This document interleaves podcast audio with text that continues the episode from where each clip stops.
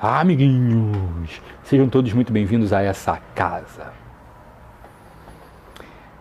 Lá pelas tantas, um fulano chamado Jean-Paul Sartre nos presenteia com o livro O Ser e o Nada.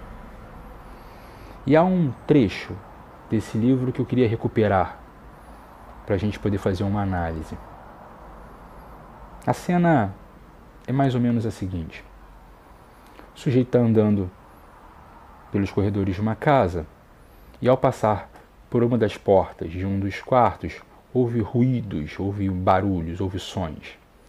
Resolve então olhar pelo buraco da fechadura. E ao olhar pelo buraco da fechadura, ele identifica dentro do quarto um casal se divertindo. E ele fica tão interessado na cena, ele fica tão tomado pela cena, que ele é plasmado pela cena. Eu vou tentar te dar um exemplo da situação para você entender melhor. É aquele momento que você está no cinema e que você está de tamanha forma identificado com o filme, de tamanha forma tomado pelo filme, que você fica plasmado no filme.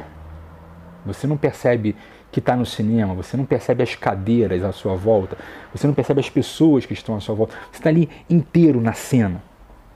É isso, é esse exato momento que esse sujeito, que esse personagem da nossa história está vivendo. Lá pelas tantas aparece o outro. E o outro identifica o nosso personagem olhando pelo buraco da fechadura. Nesse momento, ele precisa sair do buraco da fechadura, sair da cena em que ele está plasmado e identificar o outro. E mais que isso, identificar-se diante do outro, mostrar-se diante do outro. Ele precisa se perceber.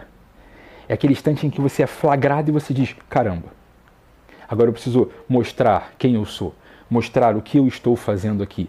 E esse mostrar quem eu sou, mostrar o que eu estou fazendo aqui, invariavelmente nos ensina Sartre, passa pelo outro.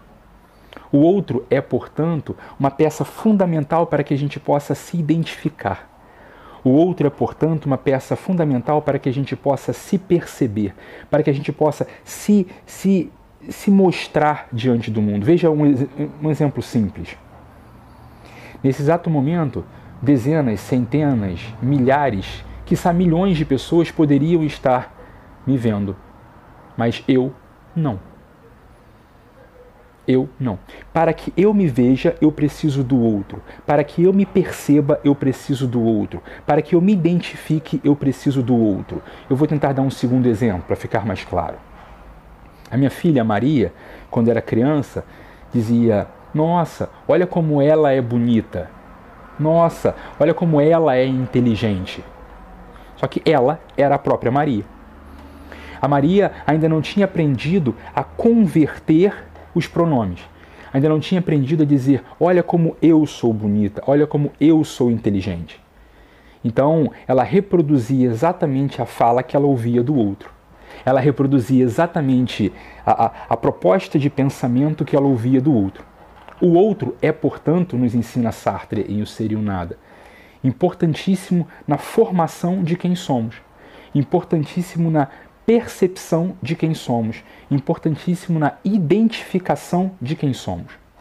De muitas formas, quem somos, o que somos, passa pelo olhar do outro. Até a próxima, se Deus quiser.